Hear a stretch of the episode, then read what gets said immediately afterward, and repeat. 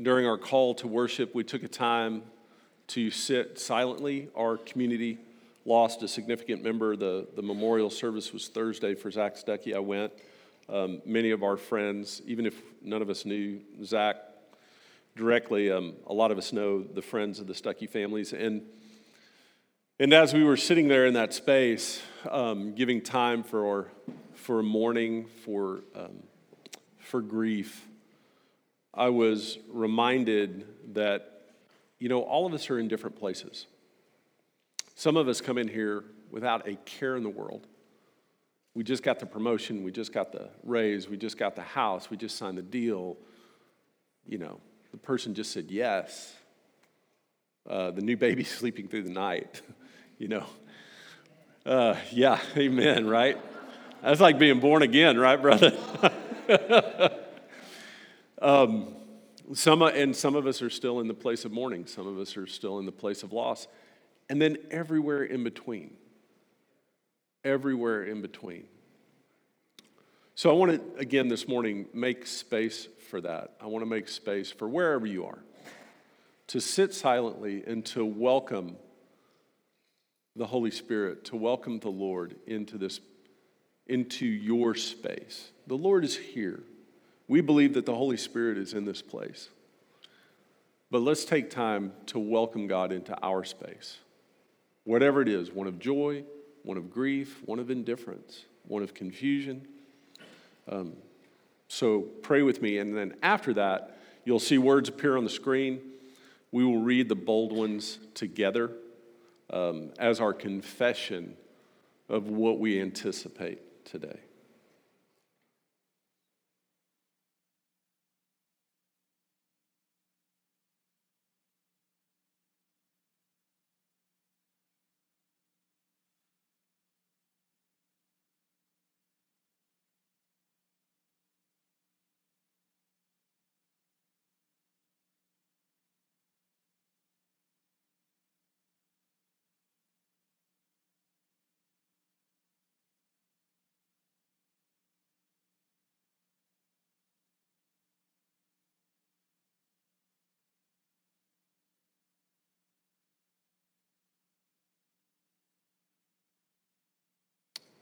Pray with me, if you would.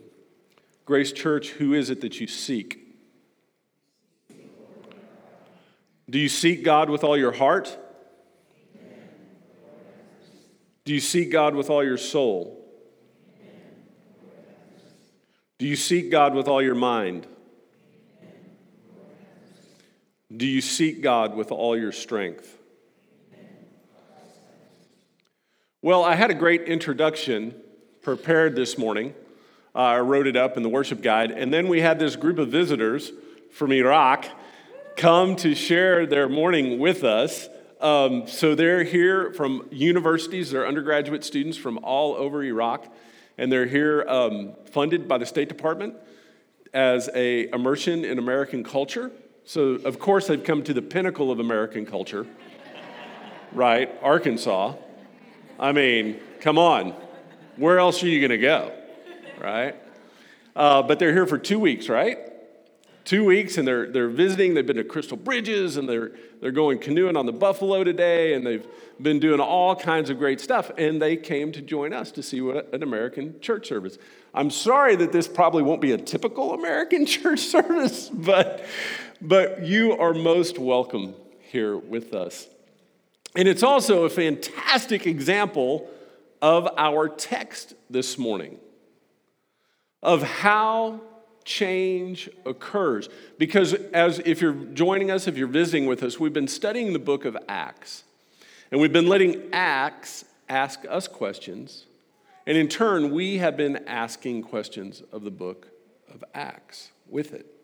And we come to this text in particular today where things are continuing to change. They're continuing the church from, the, from how it was started when it was first founded in Jerusalem to being primarily a sect of the Jewish religion to how it is now branching out into this global Gentile world religion with that. Now, Normally, you would say something like that doesn't just happen overnight, but in the span of history, this, this literally is an overnight transformation. If we look at it from a historical perspective of 6,000 years of history, the church going from being primarily made up of Jewish believers centered around worship at the temple to a global Gentile, non temple based religion happens overnight. It's a dramatic, sudden change. How does that happen? What in the world is going on? Well, let's take a look at the text and we'll see. The big idea here is that Barnabas and the early church let their theology and indeed their entire worldview be shaped by humble, responsive interaction and engagement with others, by God and by the Holy Spirit, and by the continual study of Scripture. So there's three things happening that are, that are forming this change. It is their, is their humble and obedient interaction with people that were previously off limits, that were previously their enemies. They actually go and they eat with them, they stay with them, they, they, they spend time with them. Barnabas even physically moves into their community. The whole time, also, this is being guided by the Holy Spirit, so they're open to the Holy Spirit. They're open to change, and they're recognizing that this change from, comes from God. And they're not leaving their scriptures behind as they do this. Instead, they are taking their scriptures and they're reading them with a different lens. They're reading them with a new lens that is formed by the experience of this interaction with others and what they see God doing in others. So we're looking at Acts chapter 11, just a few verses this week, not, not very many verses. Um, but it tells a significant story, a significant shift in what's going on. So we'll read the text. We're using the message, Eugene Peterson's translation. We're going to start in verse 19. We'll stop and make some observations along the way. Starting with verse 19, chapter 11. Those who had been scattered by the persecution triggered by Stephen's death traveled as far as Phoenicia, Cyprus, and Antioch. But they were still only speaking and dealing with their fellow Jews. Stop, pause, wait, why? What? Hold on. Last week we spent the whole time talking about Cornelius getting this vision, the sheet that came down, the thing, the voice of God saying four different occasions. Or, or he didn't say it four different occasions, but it's re- recorded four different times so we don't miss the point.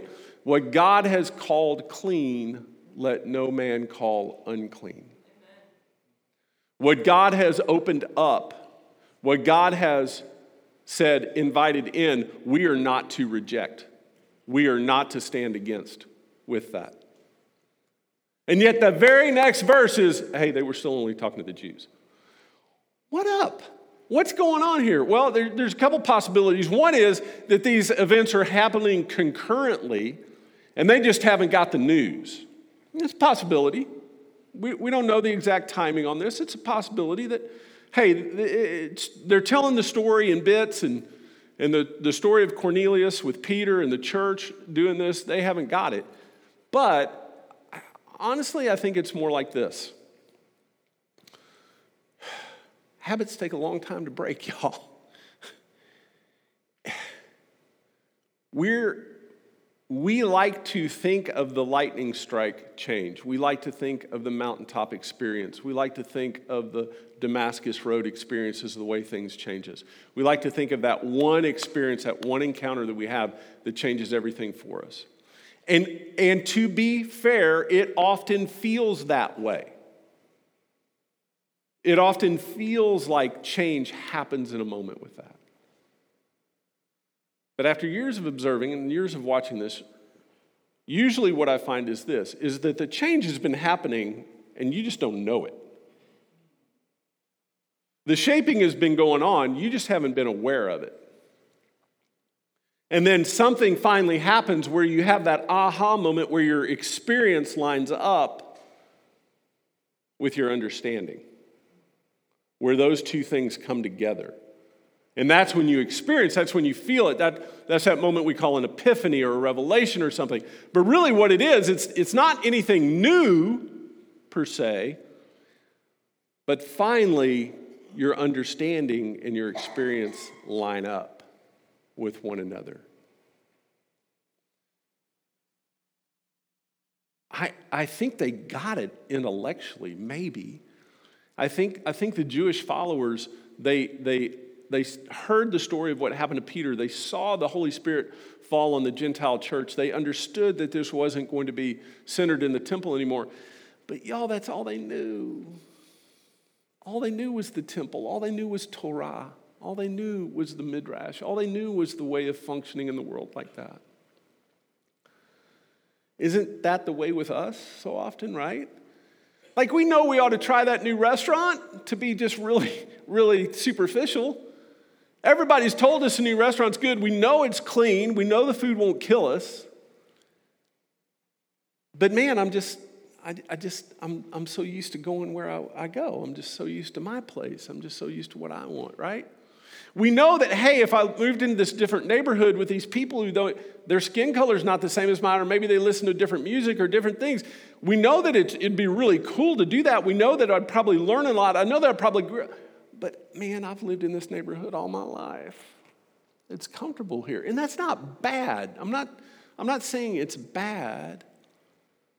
I'm just saying you're not going to change there.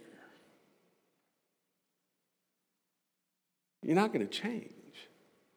And change is what's happening and what is being initiated and propelled by the Holy Spirit here.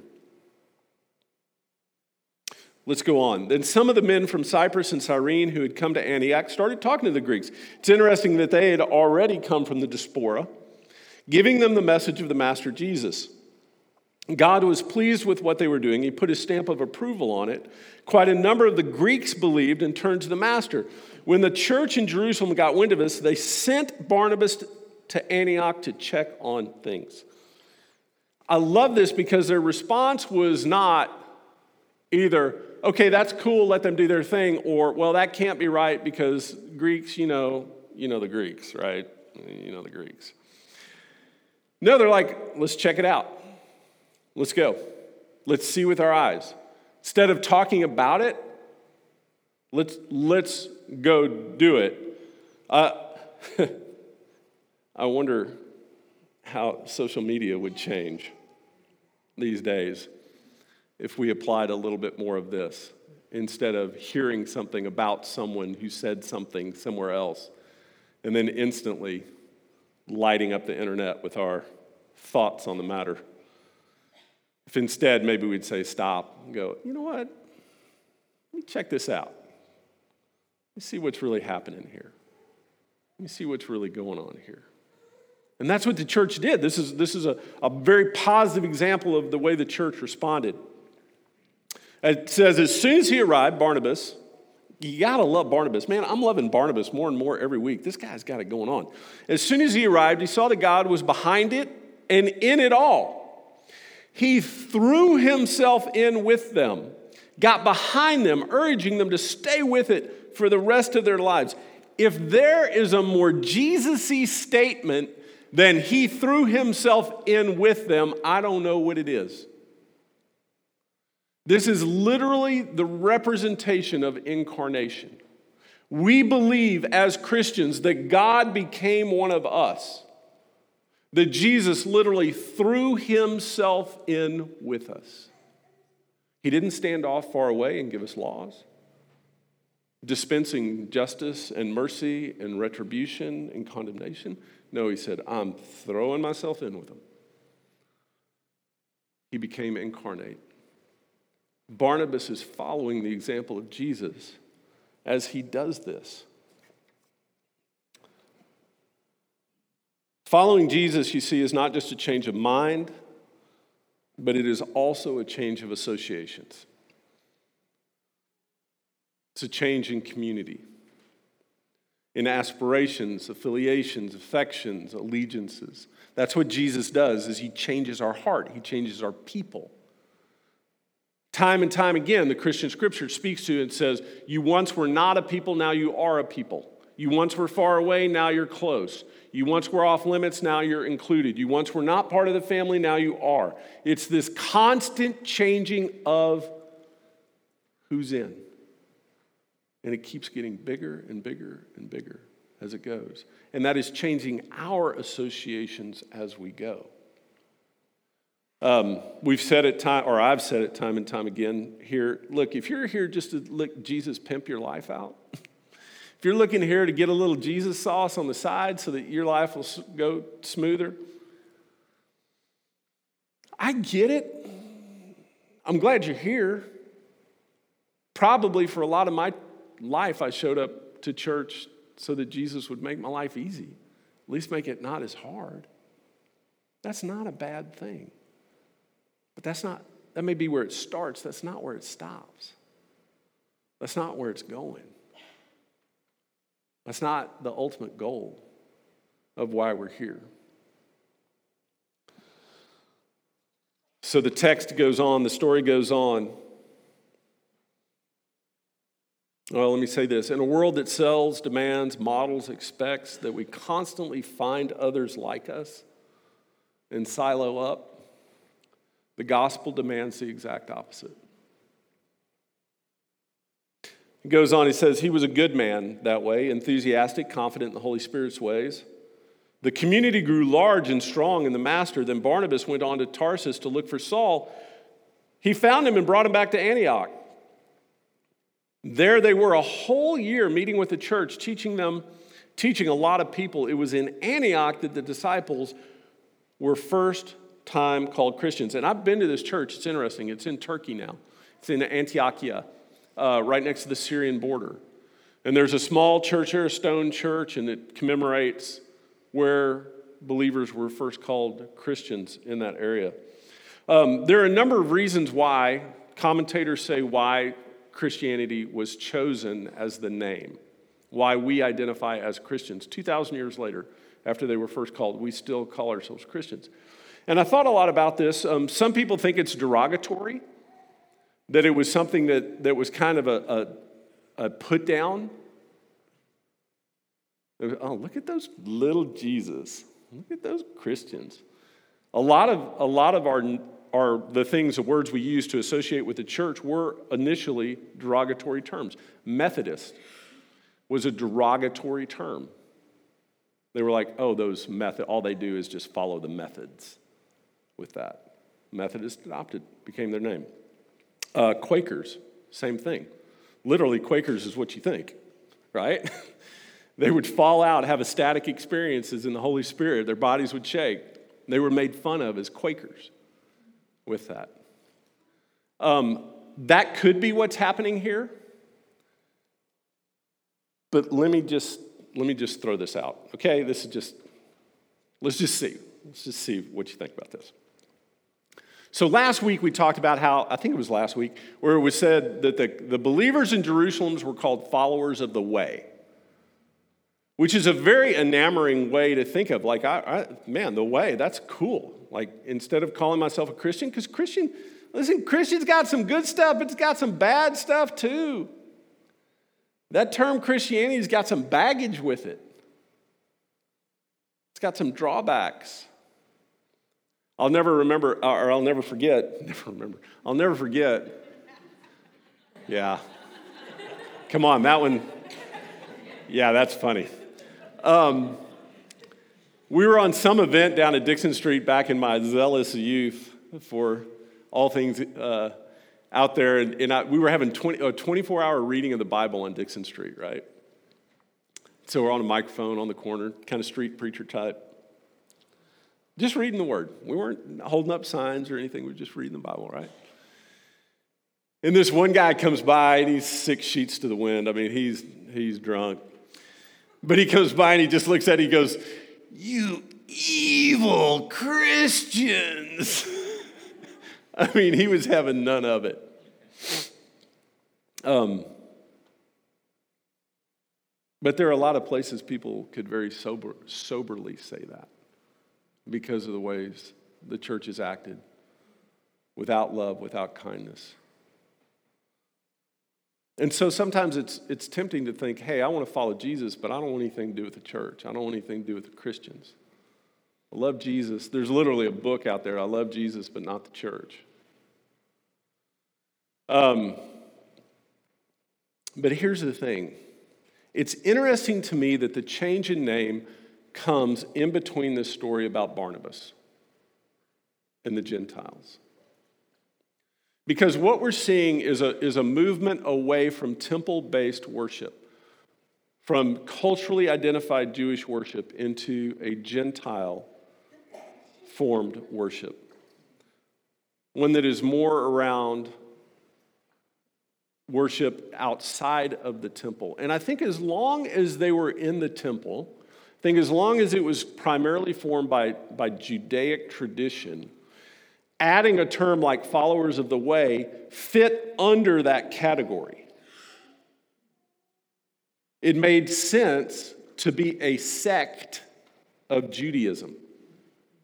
You could still be a Jew and a follower of the way. It was like version 1.0 of the naming of what it meant to be a follower. A lot of things to be commended for that. But as that faith moved away from the temple, moved away from the Mosaic and the, and the, the Judaic tradition, that no longer worked. It wasn't clear enough. It, wasn't, it was a little too esoteric. It just didn't quite ring true. It was close, but just didn't quite ring true.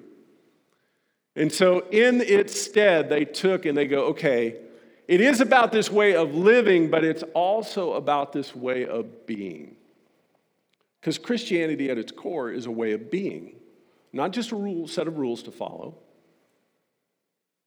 not just an ethos to practice, but it's a way of, of being. It's an embodied faith. Christianity is something about the transformation of the heart. Do our actions change? Yes, absolutely. And there's always a dialogue going back and forth. There's always a synergy between how we act and how we think, what we, what we believe and what we feel. But ultimately, what God is after is our heart. God is after our affections. And that's a way of being in the world. And I think what they found as they, as they tried to figure out how they called themselves, they said, Really, guys, this is what it is. Y'all, we're just trying to be like Jesus. We're just, we're just trying to be little Jesuses together. We're just trying to be Christians with that. Now, take that for what it's worth. But I thought it was interesting the way that it played out in our text. Um, it goes on, it says, It was about the same time that the prophets came up from Antioch to Jerusalem. One of them, named Agabus, stood up one day, prompted by the Spirit, warned that a severe famine was about to devastate the country. The famine was eventually, the famine eventually came during the rule of Claudius. So the disciples decided that each of them should send whatever they could to their fellow Christians in Judea to help them out. They sent Barnabas and Saul to deliver the collection to the leaders in Jerusalem. Um, and this last part shows that the, the evolution of the faith is, is, again, it's, it's moving away from the temple because before, anything like that collection for famine or for widows or for orphans went through the temple system. This is our first indication that that is moving outside. Well, second, they were still doing it in Jerusalem when they appointed the deacons, but here we see it in a totally different context. So the faith is now forming fully away from the temple, and that is significant for our understanding. And so let's ask a couple questions here. As we, as we studied this, I thought about asking the book of Acts, asking the people there, where did you find the motivation to take the risk to join the Gentiles? I mean, look, we know we have this miraculous experience with Peter. We know he falls into the vision and he sees the thing. But the people who went to teach here, we don't, we don't know who they are. It just says they came from Cyrene. They came from Cyprus. We don't, we don't know who they are. We don't know what motivated them. We have no idea if they had a vision or not. We, have, we don't know what happened. Something changed in them. Something motivated them. Something in them said, you know what? All these people that we have been at war at, that we've hated, that God, we've said God has told us are our enemies, you know what? They need to be included. They need to be part of us. I, I don't know what that is. Scripture is not clear overall. It gives us indications, it gives us hints, It gives us specific stories, but overall, I don't know what does that. What motivated them to do that? It, to me, it's one of the profound mysteries of Scripture is how that was working out. And the other thing that I think I would like to ask is what is the actual evidence you saw in them that helped you overcome your ideas about them? Because what we know it wasn't was they didn't become Jews first. Now, that may not sound very important, but it is profoundly important. Is the evidence that God was working in them was not that they became Jewish that they got circumcised, they started eating kosher, they started going to the temple. That was not the evidence of God working in their life. There was something else. What was it? Was it the gifts of the spirits? Was it speaking in tongues? Was it, was it something like that? Was it, was it all of a sudden that they started to give up hatred and envy and malice?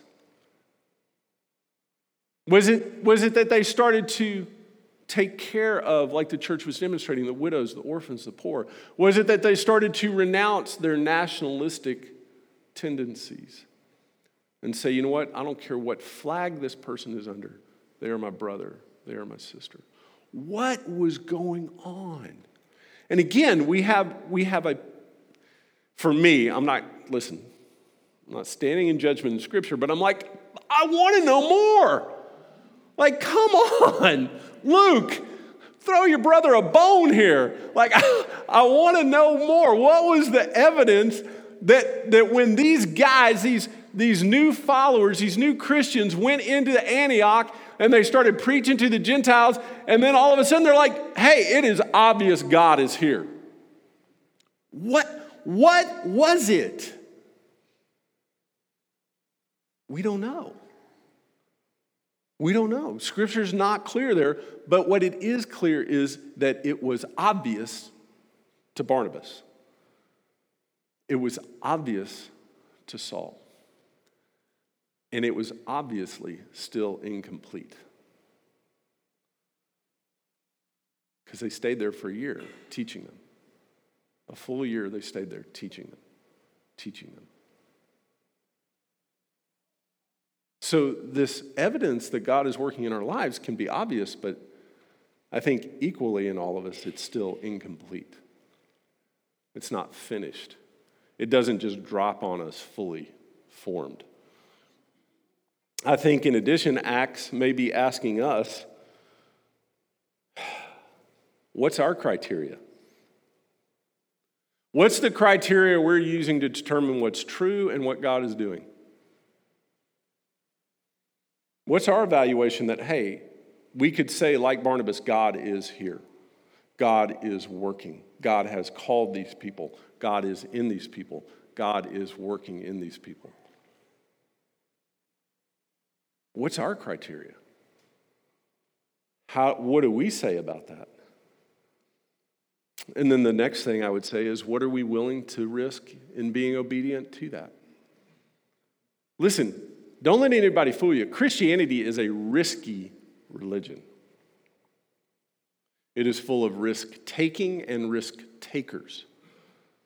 It is full of, and I believe it primarily like, like all things that are truly scriptural, truly of God, it starts with God. God takes a risk on us. God believes in us first. Before we believe in God, God believes in us. Before we love God, God loves us. Before we know God, God knows us. And if we're ever going to take a risk on God, we got to know God's already risked on us. Because let me tell you, I'm a risky proposition. I am full of faults and prejudices and ignorances and failures. Uh, it's not, I'm not a sure bet by any stretch of the imagination. But Christianity is a risk taking religion with that. And what we see here is that this risk is that they're going to start a whole new system. They're, going to, they're, they're not just going to be a sect of Judaism anymore. They're like, no, we're going to be Christians. We're going to set up, we're going to take care of widows and orphans. We're going to set our way of teaching and taking care of people and sending people out with that. And we're going to figure out how to teach this, how to, how to replicate it, how to take it out. And it soon became the fastest growing faith. It took over the world at its time with that. These Christians were risk takers. And centuries old habits and innate sinful selfishness, they overcame it by taking this risk. They took it, they overtake, they overcame those by willing to interact, to rub up, to be shaped, to be molded, like we showed earlier, by being fully in with the others, with the outcast, with the ones who were outside of what they had grown up believing was true and good and right. Well, now let me tell you this. Even as we look at how to change, let me tell you how not to change. Play it safe. It's kind of like the difference between watching reality TV, that whole mess with the Kardashians and the Bachelorette. I know no one in here would watch that kind of stuff. I just throw that out as an example that we can feel superior to those that do. but I don't know, I got an amen on that on The Bachelorette. So. Um, it, it's the difference between watching The Bachelorette and thinking you're engaging with other people and being part of Recreo and showing up on a Friday night and working with a family with disability from throwing yourselves in with that group. How not to change? Just sit back, play it safe. Surround yourself with people who look like you, smell like you, taste like you, like the things that you like. And never venture out of that. Oh, sure, watch it on TV for entertainment, but don't actually do it. Don't actually go out and interact with other people. I mean, it's a the testimony of y'all coming here, of you being here from so far away from Iraq, leaving your homes, leaving everything, learning our language. What a gift that you would learn our language to come learn something about us. That is a significant gift that you have given us. Your presence here, the work that you had to go through. I'm sure you had to fill out all kinds of forms, pay all kinds of money, do, do all this thing, right? Wow. Wow. What a gift. That's a prime example of, of risk taking. That's a prime example of moving, of going to say, hey, I'm not going to be content just with what I learn on TV, what I see in the movies. Please don't learn about Americans from the movies. Okay? Although I am Iron Man. But uh, no. Um, that, that's what we're called to do, and that's how this change happens. Is that we, we purposely interact, we, in, we enter into other people's lives, and we share that with them. So I'm going to ask the worship team to come up now. and we're going to transition our time. So,